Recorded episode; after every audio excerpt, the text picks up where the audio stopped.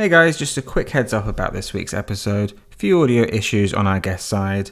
Massive attack of the squeaky chair syndrome. Hope it doesn't put you off too much, and hope you learnt as much as I did this week. This is Such Fun, a podcast devoted to the discussion education and celebration of all things fisting.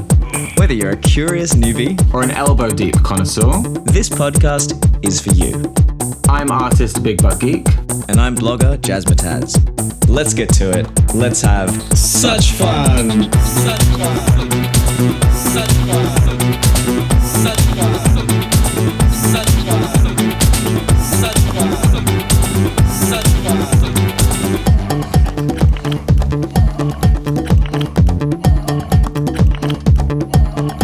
Such fun! Such fun!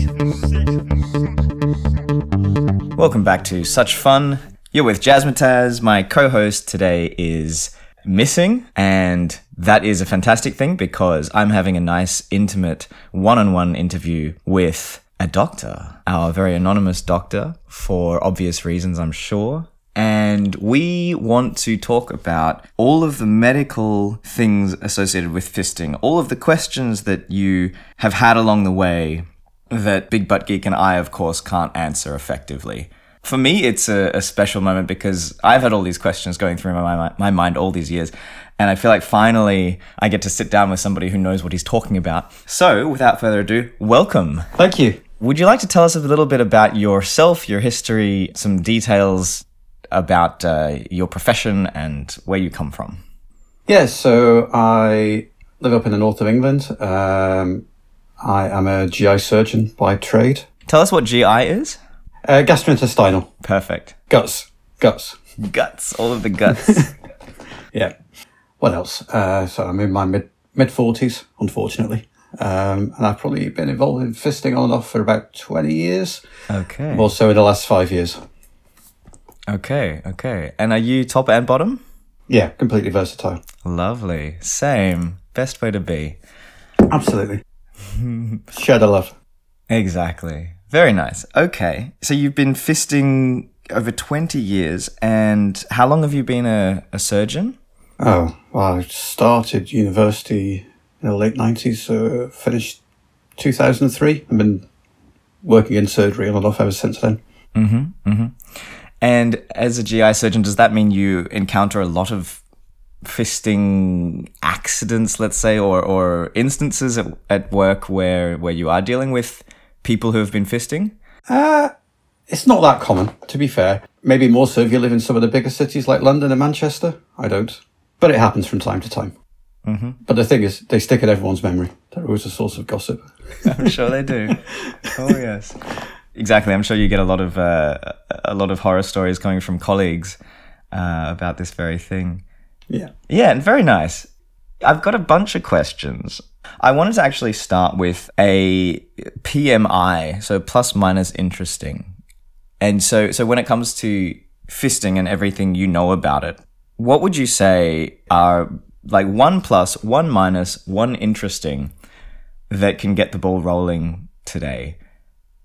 Specifically, like what's the most fantastic thing you know medically about fisting? Oh, God, crikey. Um, plus, as a participant, probably the endorphin rush. Uh huh. The way it makes you feel. oh, yeah. Why is that? Perhaps, perhaps you can enlighten us a bit. What I don't know if that's that's a stupid question, but well, I think it, it's just a sort of it's the chemical overload in your brain, isn't it? That just goes with with pleasure, with that sensation of stretching and depth. And mm-hmm, mm-hmm. if it works for you, then great, which it does. but why the ass? Why are our anuses so freaking pleasurable? I suppose that down there is with its natural functions is loaded with stretch receptors anyway. That's how you you know to go to the toilet. And I guess you're just exploiting that part of the nervous system mm-hmm. for for other reasons. I always wonder how long do you think humans have been doing this for? I mean, we're not the only animals that do it, obviously. No, I suspect it goes back because if you look at um, stuff from the ancient Roman civilizations, there's there's stuff about you know soldiers engaging in in sex with boys because there were no women around, and mm. that was the excuse. I suspect mm. it goes back as as long as time. Yeah, Uh, have you got a minus for us? I mean, I think I feel like we're going to get into a few minuses today. Minus uh, douching. Oh, we're going to get right into that. yeah. let's leave the um, interesting for now, but let's get into the douching. Tell us, tell us some stuff. Okay. I don't think there's a magic solution as for douching that works for everybody. It can take forever. I don't think if you're asking as a as a doctor, you know, people worry does it do harm? In fact, douching is interestingly is is actually prescribed for some people. Right, I've heard about this. Is that still a case? Is that still something that gets prescribed? Yeah, so for people, so for example, people with severe neurological problems whose guts really just don't work very well, you or problems with constipation, that kind of thing, you can actually get medical douching systems that people use. Mm-hmm. They're pretty safe. I see. One of the questions that came from from some followers on Twitter is what are the risks for the gut bacteria uh, when you douche, especially over a long period of time? I guess the short answer is no one really knows. Does douching alter your gut flora? It must do to some extent. Your colon is, is, is sort of rich in, in all sorts of bacteria and yeasts and fungi and what have you. There's a lot of research now about the role of gut flora in, in health and disease. So in the contribution to all sorts from irritable bowel syndrome to cancers and diabetes and what have you hmm.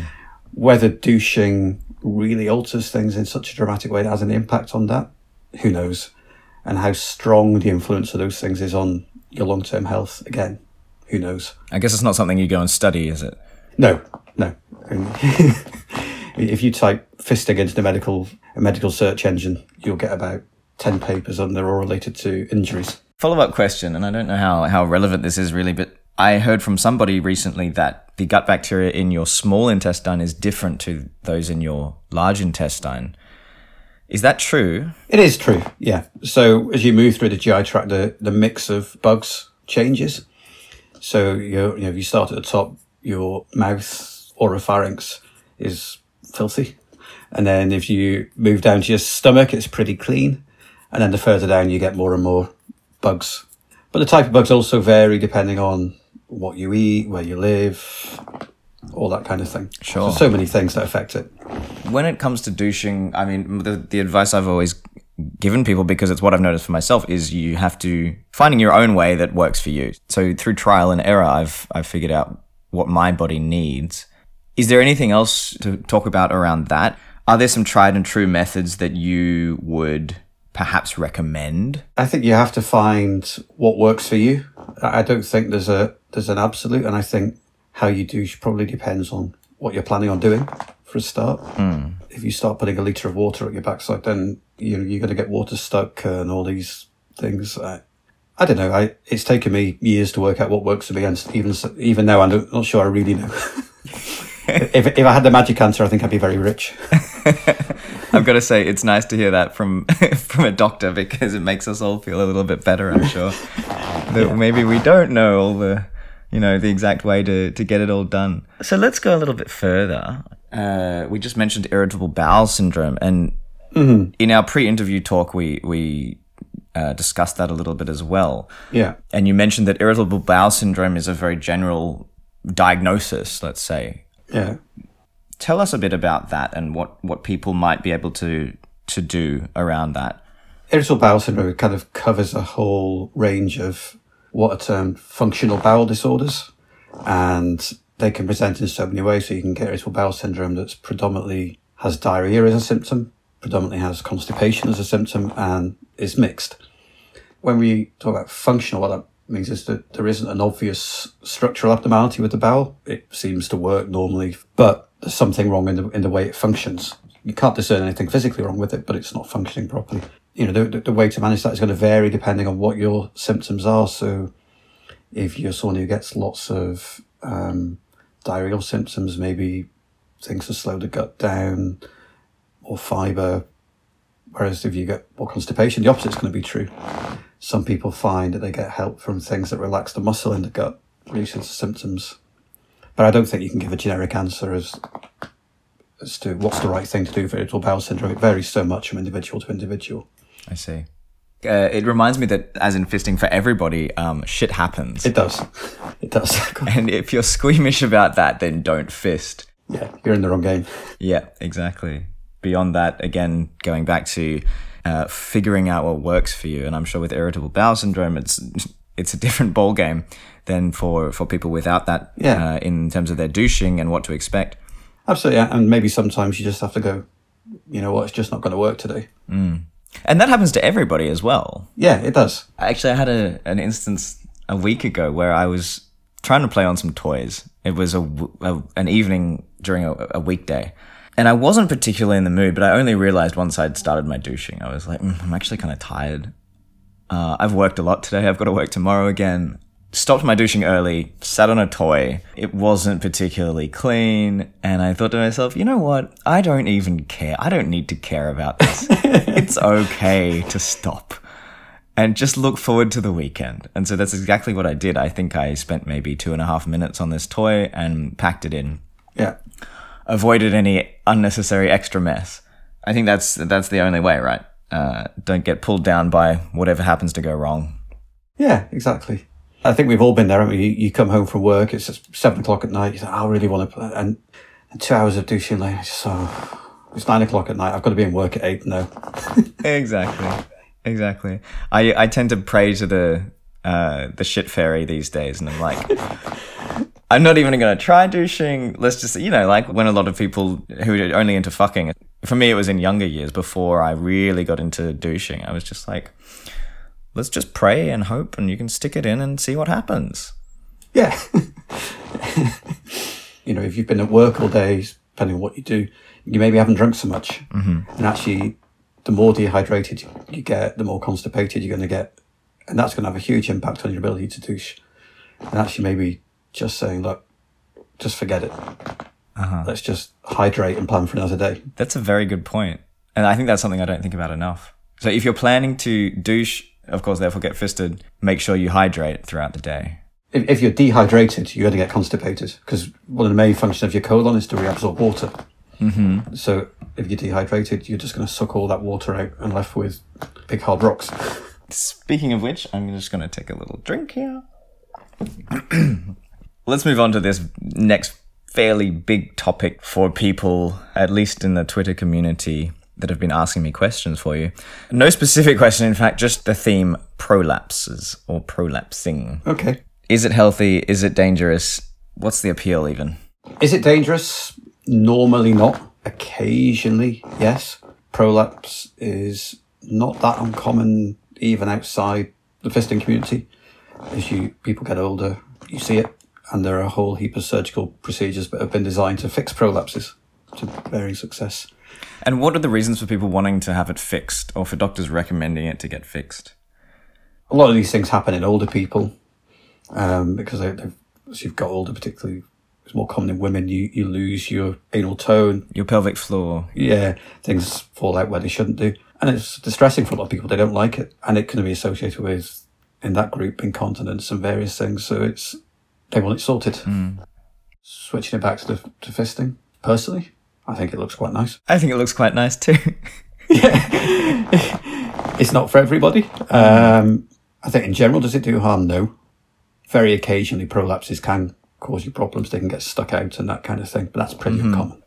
I'm thinking of um, some porn that I've watched before of Timmy Pighole, and his comes out, and sometimes it, it, it looks like the top's kind of trying to figure out a way to get it back in, and it's just it can take a while. And when Yeah. they find the right angle, then it just goes plop back in. Exactly. So yeah, I I'm I'm familiar with that idea of it kind of getting stuck outside. So if you are a fister who develops a prolapse, whether by accident perhaps or not, would you say that it's generally not going to be a problem and it's not something that you need to tell your doctor about, or would would it be something you should go and check? it, it depends if it's causing you problems or not, I guess, hmm. or if it worries you. Is it likely to do you any harm? No. I don't think you necessarily need to speak to your doctor unless unless you're worried about it mm-hmm. for whatever reason. If you find it, if it's painful or if it's sore or it's not going back, then yeah, yeah, absolutely, you must.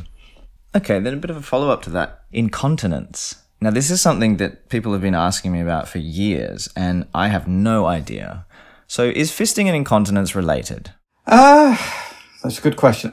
And I think it's probably a really difficult one to pick out. Your continence is controlled by your anal sphincters. And as you get older, the tone in those anal sphincters decreases a bit. There have been a couple of really rubbish studies, really poor quality studies done quite a while ago now that looked at whether anal sex was associated with a reduction in pressure in those sphincters. It's just standard anal sex. And certainly they both report a lower anal resting pressure. So the, the amount of pressure in the muscle just at rest is lower in people. But whether that's true or whether that's just because in that group of people, your anal sphincter just happens to relax when you see someone coming at it with a probe to shove up it, who knows? Hmm. There was a study, I can't remember the name of it now, but it was basically a, a series of several thousand people in the US and they were asked sexual health questionnaires or sexual behavior questionnaires. And they reported that men and women, but men who had anal sex, reported higher levels of incontinence. However, the definition of incontinence was probably a bit dubious. The absolute numbers were really quite small Okay. and the statistical significance wasn't that great. So again, whether that's really true or not, hard to know. Mm-hmm. So I suppose, is it conceivable that fisting lowers your anal pressures with time? Yeah, possibly a bit. Will that alone make you incontinent? Personally, I doubt it, but I think it's hard to know for, for sure. But could it be one of many things that contribute with time? Yeah, possibly. I see. But do all people who fist become incontinent? Absolutely not. No. Mm-hmm. I'm gonna I'm gonna just list two examples from from people that I've spoken to. One was an older guy in his 70s. Mm-hmm. Well, he said I've been fisting for whatever 50 years or something, and in recent times I've become incontinent, and I'm worried about whether it it's from my fisting. And I thought to myself, well, if he is an older guy, then surely that is quite a normal thing to happen in your later years. Yeah, it happens to a proportion of people. It's far from common just because you're over 70 that you're incontinent, but there are people, it is more common as you get older. And there are so many things that will affect it. So whether you have other diseases that might affect your ability to control muscles, um, whether you've had previous surgery or just your general anal tone anyway, which varies across the community. You know, so many things will affect it. Worrying about whether or not it's been caused by fisting in some ways is almost a bit too late because whether it was or it wasn't, it is what it is. Sure. The other one was a younger guy who mentioned that in the days following his fisting, he found he, he had some incontinence. I've definitely experienced this myself as well, specifically in the day afterwards. Thankfully, during the day afterwards, there's no- normally not that much shit to come out. It's mostly just lube falling out of me. yeah, yeah. but I would say that is quite common. Would you agree? Yeah, yeah. We've all been there. Well, I've been there. I mean, you, you've just stretched everything so much, especially if you've been playing for a long time. It's like any muscle, it takes time to recover. Yeah, I've got this uh, this one memory where it was one of the first times I ever got fisted, and I I was visiting Berlin where I now live, and I'd been kicked out of this guy's house after our date. Um, it was a lovely date. I'd I'd gone out into the city thinking, okay, well, I don't have anywhere to stay. Um, he's gone to sleep. Um, and I've got, I don't know, a, another few hours before I need to be anywhere else. Um, and so I just thought I'd go to the shopping district and have a good time in the sun and everything. And then on my way there, suddenly I had this emergency where my arsehole was just like wanting to push absolutely everything out. And, you know, in those instances, it feels quite painful. It's like you can't not think about it, you can't stop it. Yeah. And so I ran to the Axel Hotel, which is one of the gay hotels in the city, and and I dashed all the way up to the swimming pool floor where they had a public toilet essentially. And I sat on that toilet and I just pushed and pushed and pushed involuntarily for like what seemed like half an hour. that was my first first experience No. with uh, post fisting incontinence, I guess you could say. Yeah. it will happen, won't it? And I think you just have to be prepared for that and plan for it. Yeah. And it is probably not wise to have a heavy night of fisting and then expect to go to your sister's wedding at nine o'clock the next morning or whatever. You know, you just have to think about it, don't you? Does fisting help or hinder the development of cancer and other illnesses in the gut? I suspect it probably makes little difference. Is the honest answer? I don't think there's any evidence that it, it does or it doesn't. Sure, you can have issues from trauma and, and mechanical injury. Again, going back to that thing of douching and gut flora, whether that has a long term effect on your health, I think the jury's probably out. Mm-hmm. But I don't know. I, th- I don't think anyone knows. Uh, one thing I, I am aware of is if it comes to finding polyps or something in the gut, your fist partner can help you detect them early Absolutely. by having a good feel around. Yeah, exactly. If they tell you they feel felt something, go and get it checked out. So there's one clear benefit there. Yeah. As a follow up to that question, can fisting be dangerous for the anatomy? So I think specifically about when I go up quite deep and I fist somebody beyond their um, their sigmoid colon up through their descending colon, and then I get to this this area that's very unclear. Mm-hmm. And every time I've looked online and looked at the anatomy at diagrams, I've thought, holy shit, that looks fairly potentially unsafe for somebody who doesn't know where he's supposed to go. What do you think about that? There are clear dangers the further you go. If you're just fisting shallow and, and for width and staying in the rectum, the chances of causing a major problem are, are relatively low. The rectum's a fairly fixed thing. And then the first problem you, as you say, you encounter is going into the, the sigmoid colon. And the sigmoid colon's a hugely variable beast. Its anatomy differs in everybody. I've noticed that. Yeah. Most bits of the colon are fixed. So your descending colon is fixed. Your ascending colon on the right side is fixed. And then there's two bits that wobble about the transverse colon across the top and a sigmoid colon.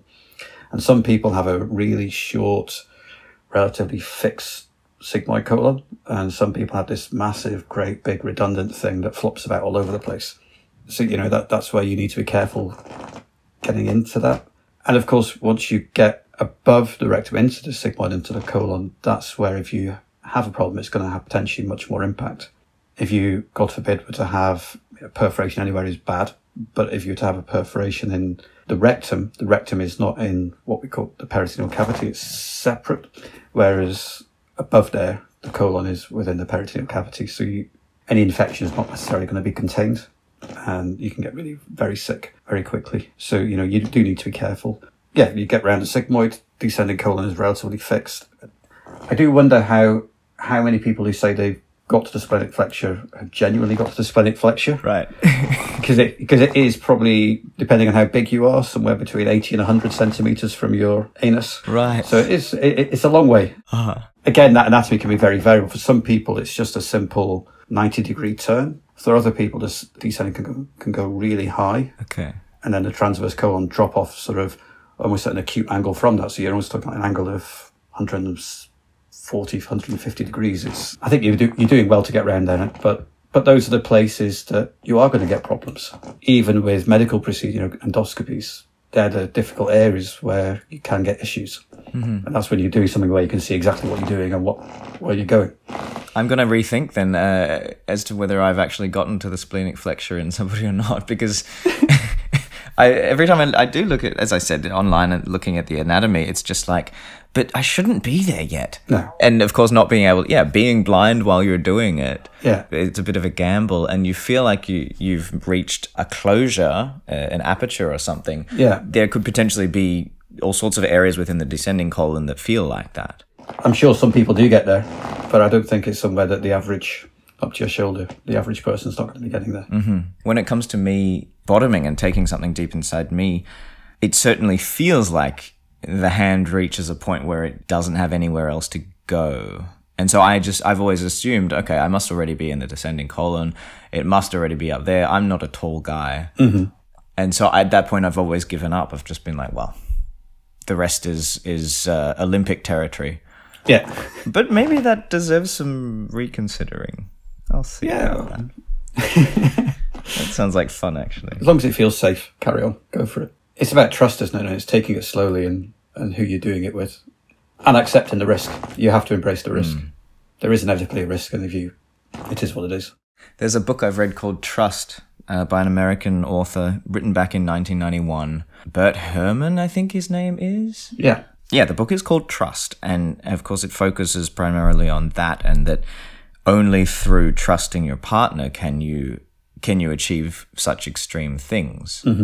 And of course, that that transforms the feeling into, of course, I can I can go there and see how it goes, and I'm willing to accept the risk involved because I trust this person and I trust this feeling, um, and I know my body in a certain sense. In that regard, let's take it to drugs. Yeah. And I know this is a this is a pretty uh, we want to tread lightly in this area.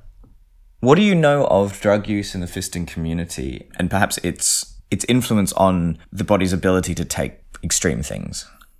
Yeah, um, I think it is. It's cer- certainly a, a, a section of the fisting community where it is relatively prevalent. I think the problem is it doesn't necessarily alter the ability of your body to take certain things. It alters your perception of your body to take certain things, and I think that's where the, the problem lies in terms of injuries and things. It, it, it's that you you have this altered perception of reality. Your sensation sensation of pain is less is, is altered and your natural sort of self control ability to step back is gone. And I think that's where the problem with drugs and injuries and all the rest of it comes in. That's completely aside from all the other health problems that chems can bring. Hmm. Are there any specific drugs that you know of or you've come across that are more likely to lead to injury? I don't think so. I mean, I'm no expert on drugs, but the, the common drugs that are associated with chemsex are well, uh, methamphetamine, Tina, crystal meth, whatever you want to call it, GHB, and mephedrone. So if you put methamphetamine, mephedrone together, they're both stimulants. They, they, they're both going to alter your perception, your your desire to take things like affection, the way they alter your brain chemistry is going to alter your perception of pain. Ketamine, for example, like its primary medical use is either as a painkiller or an anesthetic. So yes, completely alters your perception of pain. Yeah. Don't know what the other common chems, but you know they're all going to alter that perceived threat and increase your desire. Otherwise, why you know, why people use them? Well, yeah, you've listed the ones that I'm f- familiar with. Yeah, beyond that, I think uh, I'm just a prolific prolific pot smoker myself, so that'll do me most of the time. Tell me actually about poppers. They're a nitrate, aren't they? So they come in various forms, but effectively they work as a smooth muscle relaxant. So, which is why they relax your internal sphincter, which is a smooth muscle. And then they will have a whole heap of secondary effects. So they, they will lower your blood pressure. Basically, like, they'll put your heart rate up. I'm sure people have been there before. You take poppers in a hot room and the next thing you know, you're on the floor. Yeah. I, I, I'm very seldomly at risk of, of getting addicted to any kind of drug, but poppers has been the one that I think throughout my fisting career I've taken way too much of. And these days I try to take less, Yeah. like less in a session and less f- frequently generally. Um, there was a period where I was probably taking poppers every day, even just to to have a wank with some porn or something. And these days it's like during a session I'll take it and otherwise I won't. But still during a session it'll be like I'm actually fine not to take it in the beginning and then as soon as I start to take it, I want to take more and more and more and more. Yeah. In your experience, is this quite prevalent in the fisting community that, that people are super into their poppers? I think it is. Yeah, certainly most people I come across. Yeah, it's very rare you meet somebody who plays who doesn't use poppers. Mm-hmm. I'm not sure there's a huge amount of good evidence for long-term harm from poppers. There are Okay. reported impacts on visual problems and that kind of thing. The real danger, I guess, with poppers is the impact it has on your cardiovascular system. Mm-hmm. If you're somebody who's already got a bit of ischemic heart disease, so problems with blood flow to your heart, and then you drop your blood pressure, that's going to have a potentially huge effect. Similarly, if you're somebody who blood flow to the brain is a bit dodgy and you drop your blood pressure, Hmm. that might really have a serious impact. Using poppers with other things that will have a similar effect, you know, Viagra. Being the obvious one. Yeah. Yeah. But other prescribed medications, so again, if you've got ischemic heart disease, you may even already be on long-term nitrates, mm-hmm. and then you stick poppers on top of that, then you can have a really quite dramatic impact on your blood pressure. Yeah. So I think you just have to be really careful and aware of what your situation is and what's right for you. It, it is prevalent, and I suspect the evidence for long-term harm is probably pretty low. Interestingly, when they banned a few years ago, didn't they? They banned a whole variety of things like mephedrone and what have you. And poppers was initially on the list, and then several MPs owned up to using poppers, and it came off the list. That's what it takes. yeah. at least in Australia, there was a bit of a campaign around that as well. Yeah. a lot of gay men stood up and were like, "Well, this is a homophobic uh, agenda to be banning poppers." Yeah. and I don't know what the verdict was in Australia, but uh, but certainly in the EU, I know that they they've banned one of the nitrates for uh, for reasons of um, of blindness, of yeah, the the impaired vision. Yeah. I've noticed so many people that seem to be connoisseurs about poppers, and so they're like, "Oh, we." I take the isobutyl and not the isopropyl and all that, and that's that's the better one, and that's the one with the better smell, and and you have all these companies marketing their their stuff in all sorts of different ways, saying that they're unique, and you wonder how much of it is actually relevant or real. I, I think a lot of it is like, you know, if you, you, you go to the supermarket and you've got a headache, you find supermarket home brand paracetamol for a few pence, and you find for a few pounds the really fancily packaged trade trade name with the, the arrow that hits the middle of the pain and you buy that one because it's going to work better. The drug's exactly the same. You might as well buy the 60p one. Yeah, exactly. I've, noticed there is a lot of stuff around people, this thing for using ethyl chloride, Oh yes, and people talk about that as poppers. It is not. it's not, It's a completely different thing. and it's far more dangerous. Correct? It's really, it's really dangerous. Ethyl chloride was uh, an anaesthetic drug. You know, you, you take too much, you're going to be asleep. You have to be really careful with it. Well, I would say, I would say, don't use it. Right. This is another thing that I've, I've seen through my decade of fisting. Uh, it's certainly been at some fisting parties. They have, uh, you'll come across brands like Maximum Impact. Yeah. There's this one called Dr. Henning's Ice Spray or something like that. It's, always, it's always a spray, and you spray it into a cloth and then you breathe it in. Yeah. And I've tried it a number of times, and I think after the last time I tried it, which was also coincidentally the first time that it actually had a positive effect, um, I went and did more extensive reading about it and decided to never try it again. Effectively, what you're doing is potentially giving yourself an uncontrolled general anaesthetic. That's not a great idea. It's not. Look what happened to Michael Jackson. Is that something that happened to Michael Jackson? Is that It wasn't ethyl chloride, but he had a he had an uncontrolled general. So the drug he died, propofol. Propofol is a general anaesthetic drug. Really? That's what he died from. Aha. I had no idea about that. I must confess, the the last time I did try it, it was an unexpectedly strong and effective high during fisting. But mm-hmm. there's there's a website I found more recently, and I wanted to write a blog entry about it of people's recounts of their terrible experiences with it and knowing people having having best friends and husbands die from taking this. Mm-hmm. And so it's very very serious if you're thinking well why don't i just stick to poppers? That would be a great idea in my opinion. Yeah, I agree. i am writing currently writing a blog article about it. Look out for it. I'm going to be listing a heap of information in there once i've once i've done some more research. If you dear listener are interested stay tuned. Okay, I want to get onto hole care and associated with trauma. Like we could probably determine fisting to be, especially like punch fisting to be trauma for the hole. Mm-hmm. What are your recommendations in terms of caring for your hole in order to avoid things like, uh, or, or treat things like fissures, fistulas, which perhaps you could give us a definition about as well, um, and hemorrhoids. I suppose the first thing is to try and stop it happening in the first place. Because in a lot of ways, once it's there, it's there. Try not to have eyes bigger than your hole, which we're all guilty of. You know, be realistic, build up to things. You come across people who fist me, you know, really fist me, and then you find you speak to them, they've never taken anything but a penis before, and you say, well, this is not going to happen. You just try and ram something in you're going to get injuries. So lots of stretching, toys, that kind of thing, whatever works for you. In terms of after playing, I, I think, you know, if you've got a fissure, which is just a, a tear in the skin, it just needs to heal. You just need to leave it alone. People use various over the counter creams, which they're fine. They'll take away some swelling or inflammation or what have you. Personally, I would say try and avoid creams that have got steroid in them. Steroid containing creams are great for hemorrhoids, but they're not going to be so great for fissures because they'll stop wound healing. Okay. It's going to be swollen and painful. A fissure is a tear, it needs to heal, and steroids stop stop healing. So probably not mm-hmm. not a great idea to put steroid on. And I think if things are painful, they're not getting better, you need to go and see somebody. Mm. And not all fissures do heal. Sometimes you need to have things done about them. Fissures and fistulas are two completely different things. A fistula is a, the medical definition is an abnormal tract between two epithelial lined surfaces. But effectively, that's most commonly a complication of, of abscesses and other complex problems in, in the anorectum. I struggle to see how it's going to happen directly as a consequence of fisting. Okay.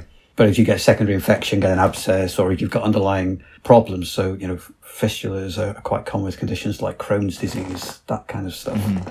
then yeah, sure, it might be an issue. But I think that's something that's really quite specialised and not, Not particularly associated with fisting. Yeah. yeah, yeah. For a long time, the just the word made me think of fisting. I was like, fistula, fisting. There must be something associated. Yeah. Okay. So, I mean, it seems pretty straightforward, doesn't it? When you are broken, leave it alone. Exactly. just to, just to summarize what you've told us. yeah. um, potentially uh, find a, a, a cream that suits, potentially go and see your doctor to, to find the right treatment.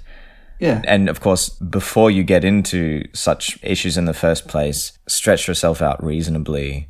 Be sensible. Be sensible, Yeah, of course. it is. It's just common sense. It's just look after yourself. You wouldn't go to the gym and look at, you know, 100 kilogram weight and go, and you've not been to a gym for five years and go, I can pick that up. Exactly. Start small. Yeah. What is your opinion about hepatitis C and glove use? So for sure, in terms of sexual activities associated with Hep C, it's most strongly associated with fisting, both for the top and for the bottom, because you do inevitably get tears. There is sometimes a little bit of blood around, that kind of thing. To be safe, you should wear a glove. Mm-hmm. There's no get, no getting away from that. There's no point pretending we live in the an ideal world and people sometimes don't wear gloves. Mm-hmm. Then you have to be conscious of what you're doing and what your risks are, mm-hmm. and you need to make sure you're getting tested because Hep C more often than not is treatable, but only if you find it. Sure. The best way of avoiding it is to is to wear a glove. Mm-hmm. Would you liken it to wearing a, I mean, pre the age of PrEP, of course, wearing a condom for fucking versus not? Yeah, absolutely, because it's exactly the same thing. You're trying to prevent transmission of an infection. You're you're exposing yourself to, to things. There is a risk of relatively small risk of HIV transmission as well, and all the rest of it. But I think the other thing to think about with fisting is not just the gloves, but also you know sharing of toys, sharing of lube, all these things that can get contaminated. You know, ideally you have separate pots pots of lube. You don't switch between people. If you're going to share toys, you, you clean them first. Right. I know that there are a lot of people who prefer to go down the line of, um, I'll fist without gloves. I'll just make sure I get checked regularly. Mm-hmm. Just as you said, uh, getting tested regularly is uh, is essential. Yeah. I know that I sit on the fence about this myself, so I will speak about it with my partners and decide together. Okay, are we going to use gloves? Are we not? Are you getting tested regularly? Am I? Um, if you're doing that, you're agreeing on something together, um, and you are getting tested regularly, then you're in the best place to protect yourself and your partners. Yeah, again, it's it's everything in life. It's risk management, isn't it? And Yeah. if you want to make that risk as low as possible, the answer is gloves. And if you ask me as a doctor, well- well, as a doctor, I would say you should use gloves. But the reality of life is not everyone does. But then you have to have a conversation and you have to manage that risk. I'm just gonna look through my list here a little bit. Ah, there's two other things actually. One is actually both of these have come have come from online, um, from people interested in in, in finding out. Uh, one was a very specific one, and so I've tried to make it a bit more general. He said he's donating a kidney to somebody and wants to know if this will have an impact on his bottoming as a as a fist bottom. What do you think about that? First of all, I think it's amazing he's donating a kidney. Good for him. Brilliant. Indeed. More people should. Any surgery on, in your abdomen can potentially have an impact on how your guts are going to behave afterwards. The kidney is not in the peritoneal cavity, so at the back of your abdomen. But to get the kidney, you have to move the colon out of the way. Now, it depends which kidney you're donating because you've got two of them. You know, with fisting, you're never going to get anywhere near your right colon. So, probably going to make very little difference. Left kidney, you know, potentially more so. Uh, it's certainly in the early post-op period, things have been moved around and you're going to have scarring. And it may alter the way things sit and lie. Does that mean you would recommend he gets the right kidney removed? No, he has to get the, the kidney that's correct for him. Ah. He listens to his doctors and he, he does the right thing. There'll be so many factors to determine which kidney is, is deemed Okay. appropriate to be removed, both for him and for the recipient. So the fisting is kind of an afterthought. I think so. You know, let, let's be honest, most operations you have because you're ill, not because you're choosing. You're a bit odd if you choose to have an operation for fun. and sometimes those operations will, will have implications.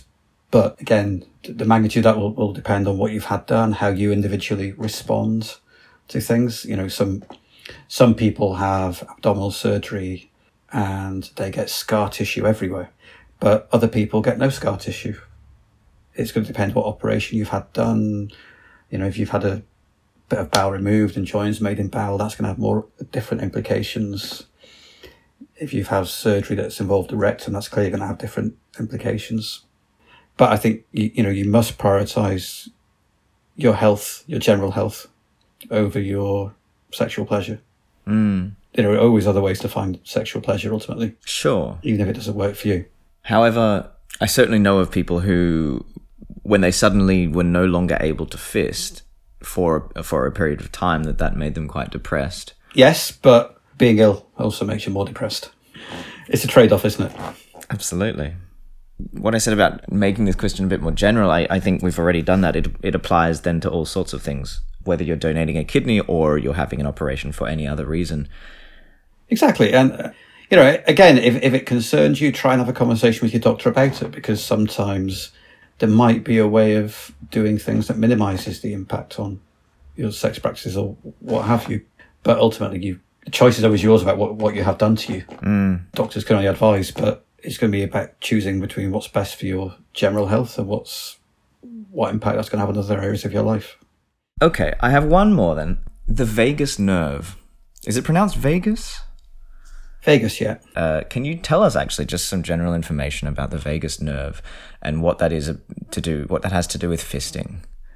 So, so the, the vagus is part of the parasympathetic sympathetic nervous system, and it has control of a whole variety of things like your GI function, your heart rate, your blood pressure, etc. When I sit on very wide butt plugs, I go a bit numb around my groin and even sometimes in my toes. So I think that's a whole different question. I don't think it's got anything to do with the vagus nerve. Okay, all right, good to know. Obviously, your rectum is in the pelvis. The pelvis is is a big bony structure, but it has lots of holes in it. So there are various nerves that course through your pelvis. So, for example, the sciatic nerve comes out the back of your pelvis, so the, the one that people complain about when they get sciatica, and you supply sensation to your lower limb. And then you have the pudendal nerve that comes out at the front of the pelvis, and that supplies sensation to the skin between your anus and your penis, sensation around your penis. Mm-hmm. So you can imagine if you're putting a big thing in your in your rectum, you then press against these nerves, and just as if you sit with your legs crossed for a long time, and then try and stand up, and your leg just goes all weird. I think it's just exactly the same thing happening to those nerves in your pelvis. It's just a simple pressure effect. Would you say it's not dangerous? If you're using a plug that's, say, nice and soft. Yeah, would you want to squash a nerve for, for hours and hours and hours on end? Well, probably no, that's a bad idea. Is there any long term effect from, you know, when you sat with your legs crossed for a long time and then get that sort of pins and needles in your foot? Well, no, there isn't. No, in the, in the short term, I don't think there's any ill effect. Is there anything you know of when playing especially wide that uh, could actually be quite dangerous? Well, I think, again, the, the wider you get, the more likely you are to get an injury, aren't you? You, Yeah. the more likely you are to tear things by being that on the inside or on the outside. Mm-hmm. And that is the obvious real danger. In terms of how wide you can get, well, that's going to be limited by your bone structure, by how well you've trained your hole, all the rest of it. Do you have any horror stories that you you've uh, heard from colleagues or experienced yourself? I'm going to refrain from answering that one. Very good. yeah. Understood. I think a lot of these stories are quite, quite unique. Yeah. And I wouldn't want to run the risk of someone working out who, they, who was being talked about. Yeah, that makes a lot of sense. Well, then we will leave our listeners with the knowledge that yes, there are horror stories, lots of them. yeah. well, thank you very much for being uh, on the show today with us, Mr. Doctor. I found it to be very helpful myself, and uh, and I'm sure our listeners will also uh, experience some clarity from what you've had to tell us. It's been a real pleasure. Thanks for having me. Such fun. Such fun. Such fun.